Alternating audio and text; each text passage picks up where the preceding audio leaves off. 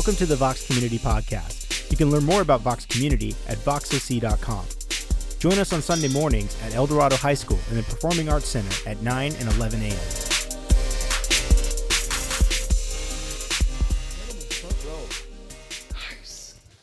Okay. I like it. It's intimidating. It's intimidating. I, I, have to admit, it's intimidating. I'm glad I didn't wear my kilt today. You know what I'm saying? All right, good morning, everybody. Good morning. Glad to see some fellow short sleevers in here next to beanies and freezing. Uh, yep, it's chilly. Um, so, hello. If you're new, uh, we are Vox, and we are thrilled to have you with us. It is Christmas time.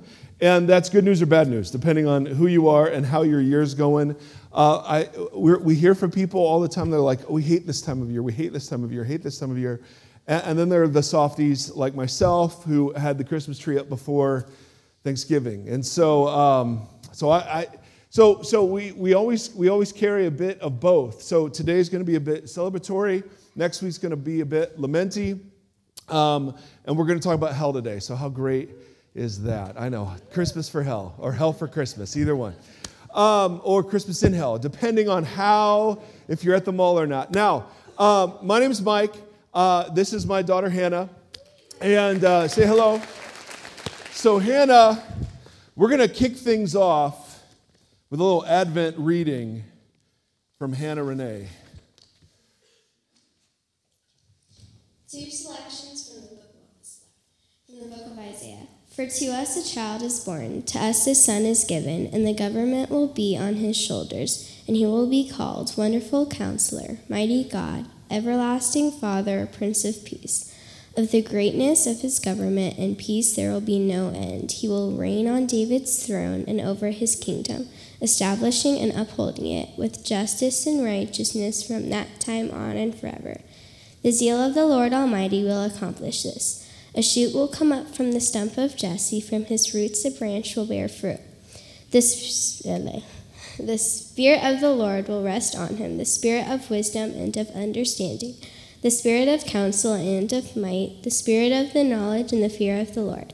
And he will delight in the fear of the Lord. And he will not judge by what he sees in his eyes, or decide by what he hears with his ears but with righteousness he will judge the needy. With justice he will give decisions for the poor of the earth. Amen. Thank you, Hannah Renee. Excellent. Advent has never had such a reading. Uh, so we're gonna we're gonna do a bit of uh, Christmas caroling this morning. So um, usually we give you permission to sit, stand, whatever. Today you're standing.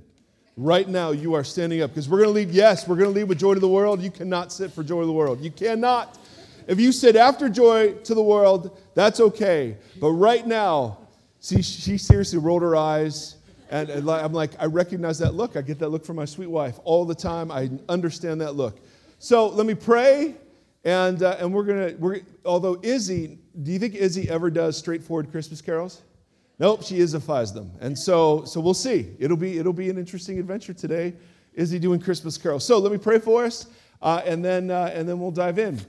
So, God, we come today um, to, to, we use the words of Israel and their hope forward to uh, look backward at your first advent, the, the first coming, and, uh, and to recognize um, that that moment changed everything. And so we come today, um, some of us with great faith, some of us with tiny bits of faith, some of us with lots of doubts. Uh, but we come today to rehearse the story, to remind ourselves of, of what it is that the world pauses to celebrate, to take the bread and the cup together as family, to be reminded that the only thing steadfast in this world um, is the character and the nature of you and your movement, and to be shaped and formed into people um, who are good news people. So, to that end, we ask your blessing, and we celebrate now in the name of Jesus our Christ. Amen.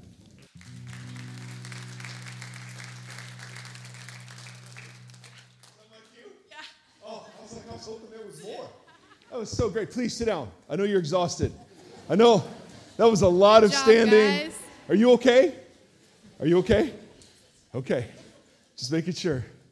Dang, that was good. Wow. All right. I wasn't even ready. All right. Um, good morning. My name's Mike. And uh, if this is your first time with us, welcome.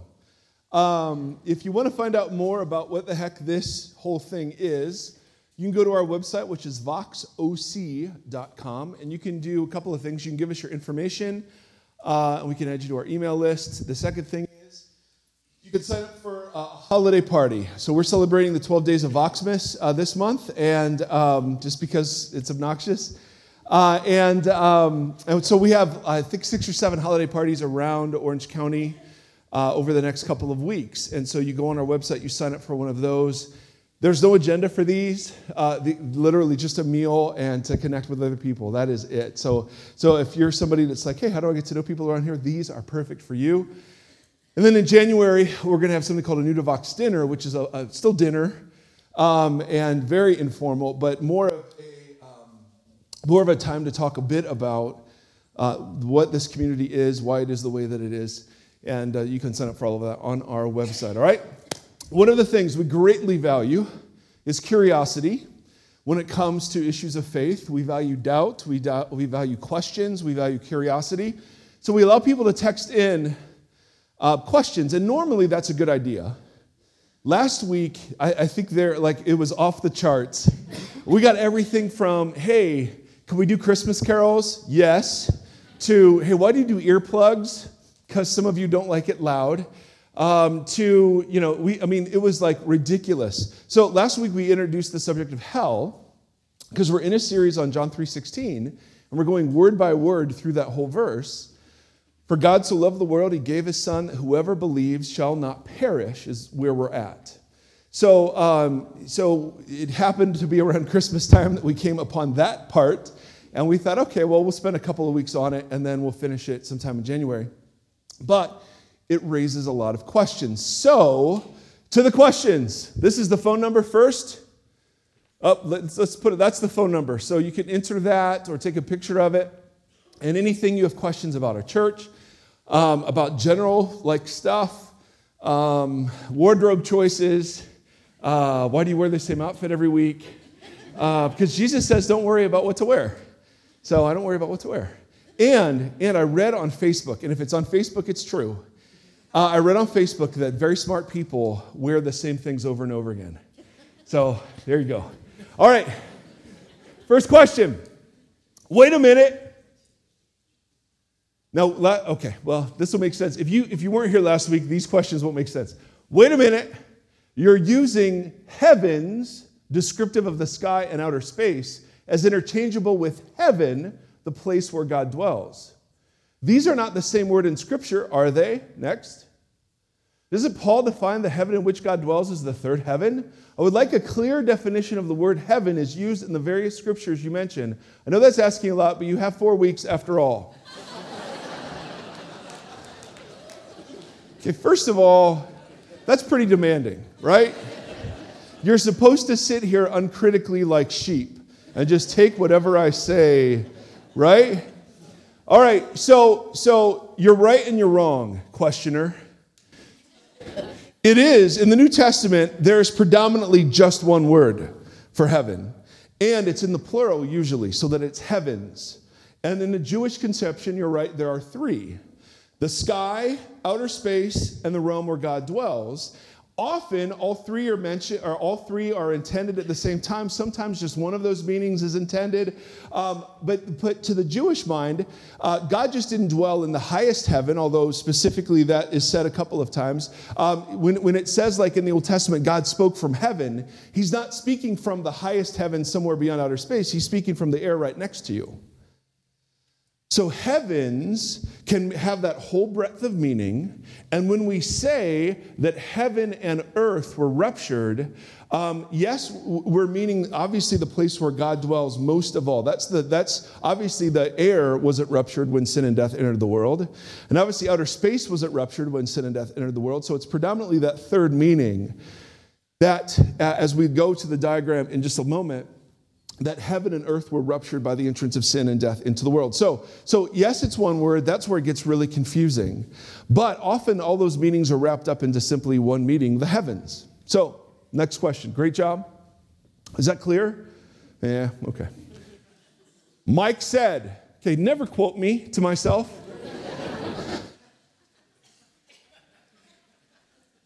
Not once does Jesus say, quote, you better get your act together or you're going to fry. And then the questioner has the audacity to disagree with that statement. I mean, what, what is up with you guys? I recall more than one instance where he said something similar to this exact thing as the Pharisees and the religious leaders. Also, he talks about the children of the kingdom being cast out where there will be much weeping and gnashing of teeth. And he, I mean, you have good fingers, questioner, to text all of this in. And he talks about Gehenna, the junk heap of souls, where people rejectable land. And in addition, in Matthew 7, what does he mean? By the road to heaven is narrow, and its gate is small, and few are those who find it, but the road to hell is wide, and many are those who choose its easy way. I may have the quote wrong or have memorized a bad translation, but I'm having trouble erasing hell, as Francis Chan might put it. Next. Going on. I want to shake your hand, questioner. He talks to his disciples, presumably about heaven. All right, so, you, so uh, let's go to the bottom part. Sorry to ramble so much, but in spite of the fact that I really want to agree with you, next, I've gotten in trouble in Bible study groups before mentioning that I hate the idea of hell. Isn't that dumb? Really? In Bible study groups, to say that you hate the idea of hell gets you in trouble? Yeah, Christians, way to go. Yeah, we love the idea that people are going to be tormented. That's awesome. man, we're idiots. I can't quite get there, but I want you to be right. Please convince me. All right, are you ready? Take my word for it. no. Now, we are going to spend four weeks talking about the why of judgment, the who of judgment, the how of judgment, and the where of judgment.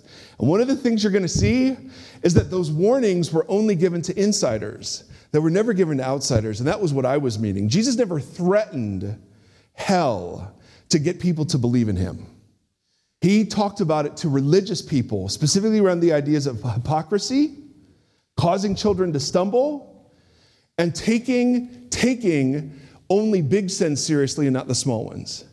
So he's always talking to his covenant people about the subject. He's not talking to outsiders. And even when Paul, uh, in his speeches, we never hear him mentioning this. Now, they do talk about judgment. And that's what we're going to talk about. But that turns out to be something a little different than the traditional conception of hell. All those passages you referenced, good sir or madam, we're going to talk about. All right? So great stuff. I got four weeks after all. Next. Since God's judgment comes later, what has happened to those who've already died and what will happen to us? We're going to talk about that later. Next.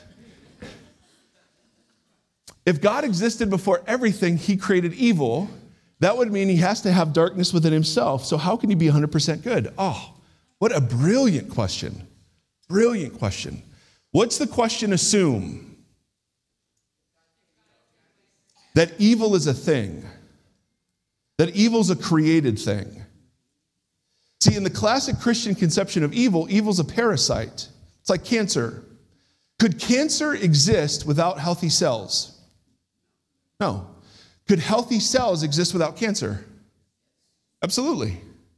So, cancer is a parasite that needs the good, that is a corruption of the good or privation of the good. So, evil is like rust. Evil, evil is like cancer. Evil is parasitic in nature. Good can exist without evil. Evil cannot exist without good because all evil is a corruption of good. What are addictions? Addictions aren't doing bad things, Addictions are the love of things that in moderation are fine, but it's too much love of those things, correct? Except for maybe, you know, well, uh, some of the obvious exceptions, right? I'm not saying like love of drugs in moderation is fine, but I'm just saying like the traditional sort of, I mean, what's gluttony? I mean, I don't have any personal experience, but it seems like food itself is neutral, right? It's a gift of God, so it's not just neutral, it's a gift of God, but it's the abuse Right? I mean, so, so you have, so evil isn't a created thing, evil is the corruption of the good. So now that raises other questions, and you didn't ask those. So, next question. Was that it? Hallelujah, that was it. All right, now, whew. So there were like 15 of those. I mean, it was absolutely crazy. Um, so great job. Uh, again, we want you to ask everything. Go ahead and put up, if you would, diagram number one. This is review from last week. This if you remember, is the traditional heaven and hell story. You live on the earth, you die, you face judgment, and you either go to heaven or you go to hell, correct? And the earth somehow disappears. That's not the biblical story, which is our big point last week. The biblical story tells an entirely different story that includes some of this language but broadens it dramatically. That's the biblical story. God creates the heaven and the earth. Now, one of the huge points we made is that the opposite, or the counterpart, not the opposite, the counterpart of heaven isn't hell. The counterpart of heaven is the earth. All throughout the Old Testament, it's heaven and earth, heaven and earth, heaven and earth. It's never heaven and hell. They're not mentioned in the same verse. So it's always heaven and earth.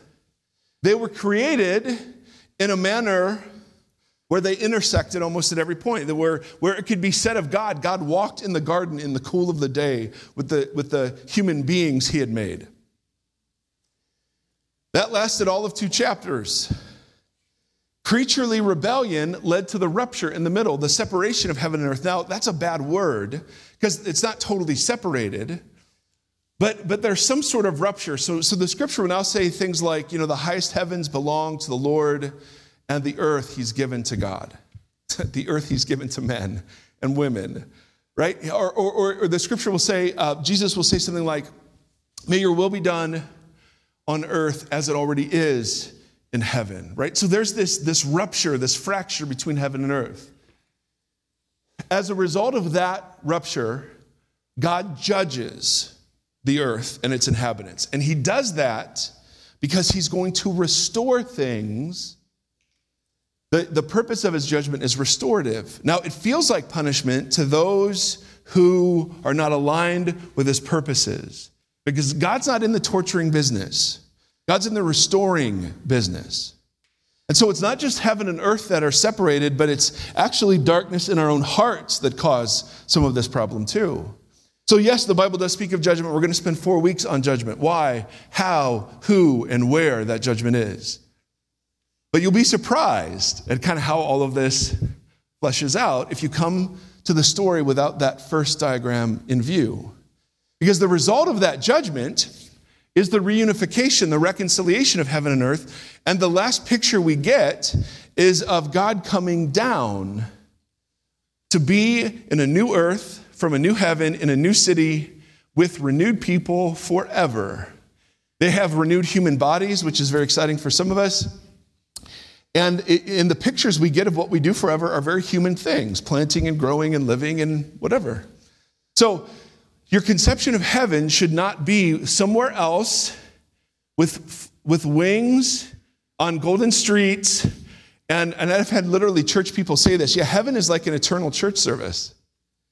And I'm a big fan of church, but that sounds awful. I mean, it still sounds better than the other place, but wow, not by much, right? Like, no, it's way better than that. So, this is all review. Are you with me so far? Oh, hold on, get this picture. You got it? I'm pausing right now. Did you get it? Okay, you got it. Okay. I'm, su- I'm assuming you wanted the diagram and not this guy, because I can give you a better pose than that. Okay. All right. Yeah. Okay. It was the diagram. Um, so, I want to retell this story though around individuals. We told this story around heaven and earth last week. I want to tell this story around you and I this week, all right? So fire up Genesis 1 again. In the beginning, this is how the, this is how the whole story begins. In the beginning, God created the heavens and the earth. Now, that word create is a very interesting word. It's the word bara. Say bara. Bara. Bara is a word that's only used when God does the creating. When human beings create stuff, a different word is used. Why? Well, there's a difference between how humans create and God creates, correct? Human beings can only create using the stuff that already exists. God can create out of nothing. So, when God creates something that's only God, something God can do, the word bara is used. So it's used, first of all, of the creation of heaven and earth. But flip, not flip, go uh, to verse 27. Notice it's used three times here about the creation of humanity. So God created mankind in his own image. In the image of God, he created them, male and female, he created them. So the word create, bara, is used one time of the universe and three times about the creation of people. Now, that's interesting for this reason. In Hebrew, the language in which this was written, you didn't have boldface type or Helvetica font. You didn't have italics. So the only way you could emphasize something in Hebrew is to repeat it. So if you want to say that God's really, really holy, what do you say? Holy, holy, holy is the Lord God Almighty, right? If you want to say human beings are the specific, unique, and special work of a God who, who in the same way created the universe, now fashions people, you use the word bara three times to describe the image bearers. And, and this is interesting because only in this ancient story, see, human beings have always made representations of the gods. This is the story about a God who makes a representation of himself in the form of human persons. Right? It's drastically different. Now, God created humanity in his own image, so he creates the universe, bara. He creates humanity three different times. The word bara is used in our creation. Now, how's the story end? Go to Revelation, of course. We read this last week. This is how the story ends. In the beginning of the story, God creates the heavens and the earth. Here, I saw a new heaven and a new earth. For the first heaven and earth had passed away, there was no longer any sea. I saw the holy city, the new Jerusalem, coming down out of heaven. Remember that imagery. This isn't a story about getting souls out of here. This is a story about heaven and earth joining up at the very end. Saw the holy city, the new Jerusalem, coming down out of heaven from God, prepared as a bride beautifully dressed for her husband. So the wedding imagery here is fascinating. In fact, Jesus will often picture what we do forever as a wedding feast. So take the best wedding you've ever been to, multiply it by infinity, put Jesus right in the middle of it, and that's what new heaven, new earth is going to be like. That's pretty good. I'm a really good dancer. I'm a really, I'm shockingly a good dancer. You've ever seen Chris Farley? And Patrick Swayze dance off. That's what it looks like. Sorry, SNL reference. And I heard a loud voice from the throne saying, Look, God's dwelling place is now where? Among the people. He will dwell with them, they will be his people, God himself will be with them and be their God. He will wipe every tear from their eyes. There will be no more death or mourning or crying or pain. Man, hallelujah, we cannot wait for the old order of things has passed away. He who was seated on the throne said, I'm making everything. Ah, that's my favorite verse. So, in one sense, the biblical story is really simple. The creation of heaven and earth, God dwelling with people. How's the story end? Creation of new heavens, new earth, God dwelling with people. Now, to the Jewish mind of Jesus' day, that's how it was going to go down. It was a very linear process. And they called it very originally this present age and then the age to come. Okay? This present age was the age of human history, the age of sin and death, the age of evil. And then there was something called the day of the Lord that was going to just stop that. And then the age to come would happen the age of Messiah, the age of peace on earth, the age of hope, the age of all the blessings in the Old Testament that were promised. So it was very linear in the Jewish mind. Creation, new creation, and then just a, just a like a day of judgment in the middle. Jesus, when he shows up, screws up this whole formula as he does so many other things. Correct? Go to 1 Corinthians chapter 15. You have a Bible? If not, obviously it'll be up on the screen. Some of you are like, why should I exercise my fingers? You're just going to put it up on the screen. Because God loves people who use real paper more.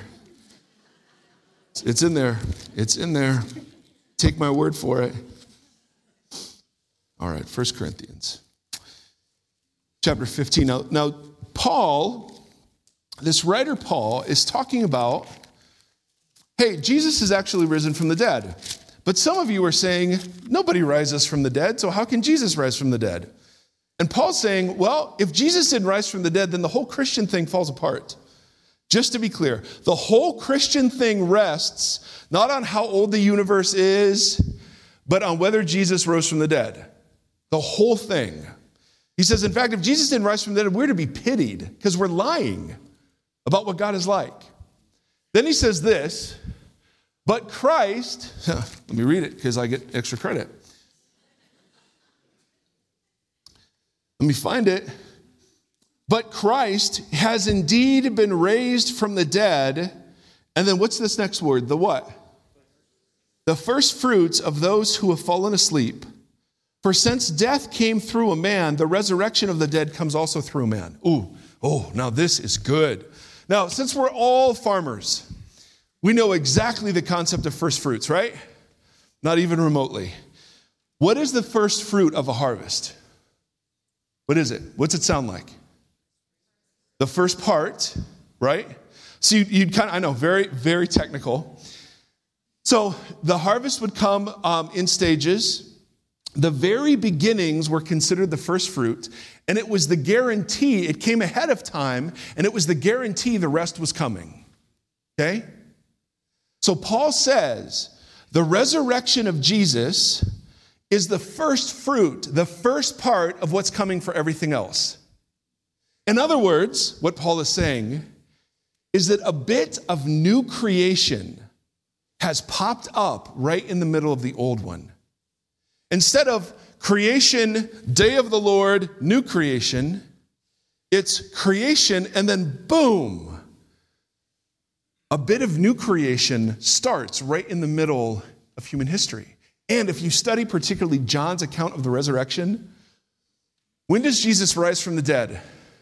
The first day of the week. Where does he rise from the dead? In a garden tomb. Who does Mary think he is? A gardener. Now, this is a very Jewish way of saying, hey, look, a mini Eden.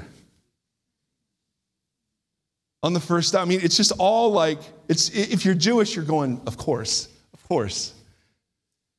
So a bit of new creation comes forward. Now, you still may be a little fuzzy on that. Let me give you an example. So I grew up in the great state of Ohio. Ohio, Ohio, let's hear it for Ohio. Okay? Or let's not. So Ohio has this thing called weather. I don't know if you've ever heard of it. They have seasons of weather. So there are seasons. There's not, there's not hot and then less hot um, or sunny and then le- less sunny. It's there's winter and I mean you know. Now now in the middle of winter and winter in Ohio, there, there's snow yes, but it's not the snow that gets you. It's not the cold that gets you. It's the gray. It's gray for six months. It's gray. So so if you're in Seattle, you're like six months is nothing. But in Ohio, where we see sun, sun sometimes, six months is ridiculous. But usually in the month of February, after we've been socked in for four months, there will come a day, and you'll never see it coming, where it'll magically be 60 and sunny. Winter, by California standards, I understand. But for us, that was a day to not go to school, to not go to work, but to be outside. And it was kind of the first day. Now, now what would happen is all before that, it'd be sleeting and snowing, and then the next day it would be cold and gray again. But you always had one day that was the reminder of what else was coming. Right in the middle of winter, you had a day of spring to remind you winter wasn't going to be there forever. The resurrection of Jesus, in biblical terms, is in the long winter of human history, it's the day of spring. It's the reminder that the winter that shrouds human history won't always be there. And it's the first bit of new creation. So Jesus walks around with a weird body. Like they know it's him sometimes, other times they don't recognize him. He evidently still has his scars, but he also walks in the middle of locked rooms. He eats breakfast, but he sort of comes and goes mysteriously. And later on in the same chapter, Paul makes the argument those are the kinds of bodies we get. So the point is this instead of heavens and earth, now ruptured and shrouded in winter, God judges and we're all good. The biblical story is no, Jesus came forward as a bit of new creation right in the middle of the long winter history. Now, are you with me on this so far? You may be thinking, so what? Like, this is all fascinating, but who cares? Here's the so what. Turn, if you would, to Second Corinthians chapter 5. Boom. It's coming right here. You were worried. No? No, okay. All right, Second Corinthians chapter 5. Now, don't put it up there first, because then why would they turn? No, I'm kidding, of course. And if you don't know where Second Corinthians is, it's right after First Corinthians. Very helpful. You know, um, some of us mean it when we sing Joy to the World. The rest of you are just, you look awful. You look drowsy, you look tired, you look cold. I'm sweating. It's awesome. I love it. I'm so happy I'm here. And evidently, I'm alone. 2 Corinthians chapter 5. Now, check this out, brothers and sisters. Verse 16. The same writer, Paul. So from now on, we regard no one from a worldly point of view, according to the world's definitions and labels and standards. Though we once regarded Christ in this way, we do so no longer. Therefore, if anyone is in Christ, what? What's it say? Oh, well, that's interesting. That's interesting. That's interesting. And guess what that Greek word is?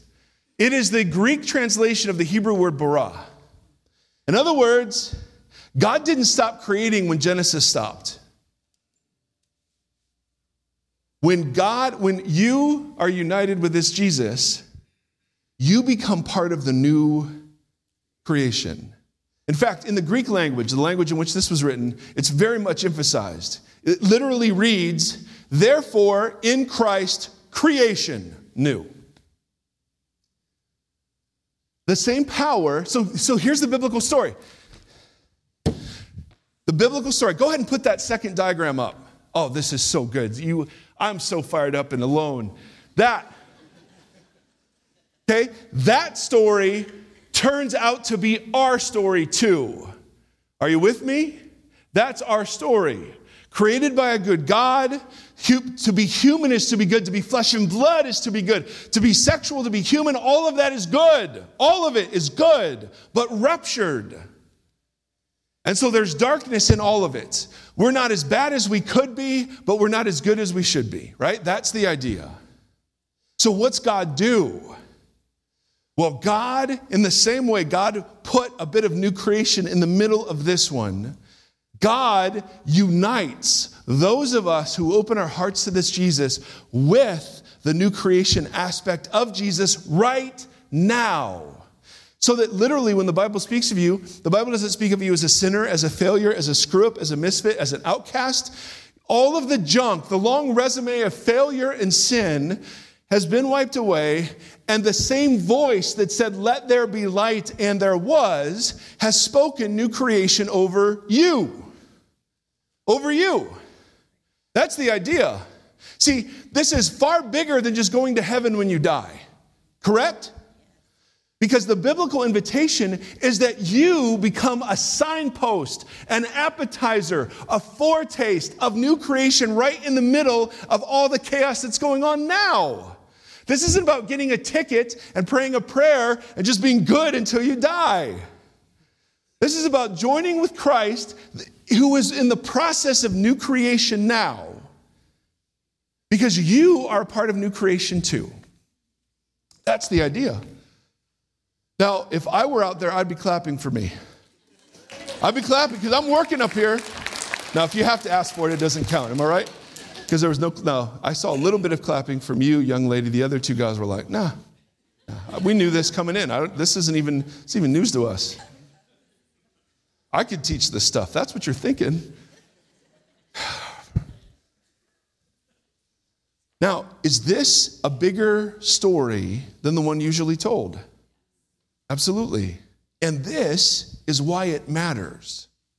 That we worry about justice, that we worry about racism, that we worry about sexism, that we worry about all of the things we worry about. It's not because we're good people, although hopefully we're trying to be, it's deeper than that. We're to be the place that embodies what's coming. So, what's coming? So, the big question is what's coming? Well, justice is what's coming. All right, so let's practice that ahead of time. What's coming? Every tongue, tribe, nation, and people worshiping. So, let's practice that now. What's coming? Men and women regarded as full equals. Well, let's practice that now. Right? This is why we do what we do. What's coming? Purity. Let's practice that now. What's coming? Honesty. One of the great things that the judgment of God brings is truth. It's like this big spotlight that shows the darkest parts of all the stories we tell ourselves and tell each other. Well, let's be that community of truth now. That's the idea. That's the invitation. It has nothing to do with getting you to heaven after you die, because heaven is just the first part of a round trip journey, correct? This is about making you fit for the new heavens and the new earth. So that's why Paul will say, Ephesians, if you would, chapter 4, you were taught with regard to your former way of life to put off your what? Old self, which is being corrupted by its deceitful desires. Can we all say amen? Like we know exactly what that feels like, correct? Because the natural question is hey, if I'm a new creation, how come I don't look like one, act like one, talk like one, feel like one? Right? Well, because evidently, living into that truth is something we do now under grace. So you have an old self, take it off. Paul, Paul's image is like Mr. Rogers. You're coming in, you take off your sweater, or do you put on your sweater? I don't remember. You put it on? Okay, you take it off, put it on. Okay, whatever. You get the image. So take, put off your old self, which is being corrupted, and to be made new in the attitude of your minds, and to put on what? The new self to be created to be like God. See, this, this is the invitation, men and women. This isn't about, hey, believe or go to hell. This isn't about believe and go to heaven. No, no, no, no, no. Sorry, sorry. It's not, let me restate. It's the invitation is not don't believe and go to hell or believe and go to heaven. The invitation is God is doing a new thing right here and now. Do you want to be a part? Do you want to be a part of it? That's what, when Jesus would walk around saying, Hey, repent for the kingdom of God is right here, that's what he was saying. The cosmic rescue operation began right in the middle of the long human winter. Do you want in on it or not? Because if you're in on it, God begins to renovate you so that you begin to look like what's coming. What do you think of that? Yeah, yeah, I think it's awesome. Let's see your text questions about that, Mr. Texter, whoever put that big long one on there. I think this, I think this turns out to be good news. So before we talk about what judgment is and is not, let's get the, let's get the invitation clear. That second diagram, heaven and hell, rupture, reunification, that's our story too. The only difference is that we get to practice and embody that ahead of time. So, why does a community of people gathering around a common table matter? Is it because God's really impressed with you for showing up today? Is it because, is it because you're earning points or something? Of course not. It's because it's part of our formation together and reminder to be new creation in an old creation world. So it matters that I'm around people that I don't pick. It matters that I'm around people I don't look like. It matters that I'm around people that I don't always agree with. Because this is what the new humanity Jesus said is about. People who have nothing else in common but Jesus gathering in his name and putting aside all other differences. That's why this matters. So, let's practice, shall we? The bread and the cup are here today. And I want you to take, if, if you are going to take, and again, you're all welcome, you're going to take the bread and the cup. This has been an ancient image inaugurated by Jesus to remember his body and to remember his shed blood. That the, the bit of a new creation that came forward allowed old creation to do its worst and then overcame it. So that now you and I can be united with this Jesus and a part of his work. That all of the mistakes, the past, the failures, those things can be set aside and newness can be spoken in. So, this is a sign of newness. If you're here and you're like, I don't feel like new creation, I'm dominated by old creation, this is for you. This is for you. This is for you to say, no, no, no, I'm putting on this. I want to put off everything else. You're somebody here, and this whole faith thing is new. It's a struggle. You're doubting. Uh, you just are not sure. Please understand that whatever bit of faith you bring, that bit of faith will be received by Jesus. And please understand, his goal isn't to turn you into a religious person. His goal isn't to, to turn you into some stuffy, you know, killjoy. His goal is to liberate you into full, your full humanity, to restore the bit of new creation that God always intended from the beginning. So we're going to take the Lord's Supper together. Gluten free. So for those of you who are lagging behind in the new creation process and are gluten free, it's over there. I'm sorry. I can't help it. Uh, and, uh, um, and we're going to have our, our prayer folks handing out the elements, which we think is so powerful. And then they just stay up there. And if there's anything we can pray for, please let us. Not, not enough of you. Um, it's too many of you because you email me and you're all walking in stuff by yourself. And that should not be, my brothers and sisters. So please, please, please humble yourself. If there's something we can pray for, we'd be honored to do it. Um, financial worship, for those of us warring against consumerism, um, that's how we practice the participation boxes around the room. And then lastly, we're going to sing. Um, and as always, I mean, even though I made you stand, you don't have to.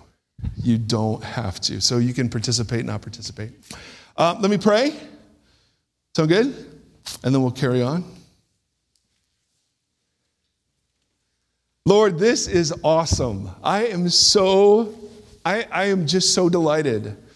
I look forward to this so much to take the bread and the cup with my brothers and my sisters. And, and I know, God, some of us are here and it is a chore. We are burdened we are heavy.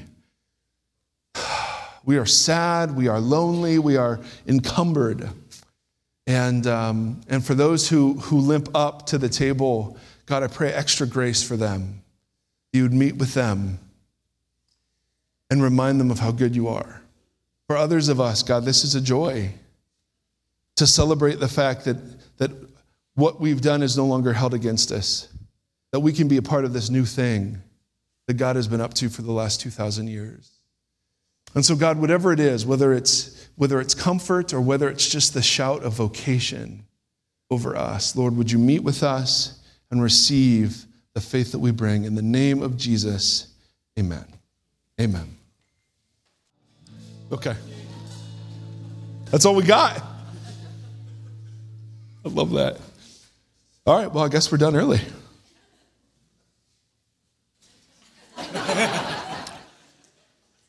Go ahead and stand if you would. I mean, who's, who's ever going to argue with that, right? Oh, bummer, we got out of church early. Sorry.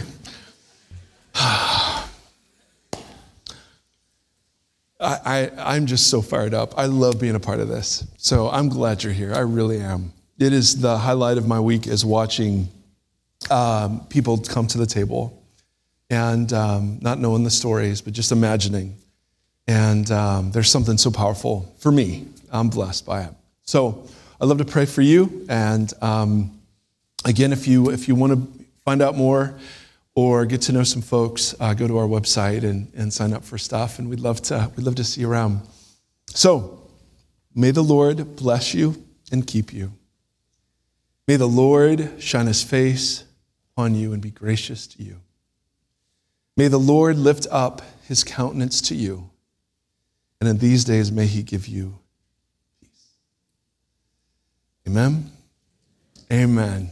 Bless you, my brothers and sisters. See you next week. See you around. See you at the Brea Mall. See ya. Merry Christmas. That's right. Thanks for listening to the Vox Community Podcast. Participate in the Vox community at voxoc.com slash participate.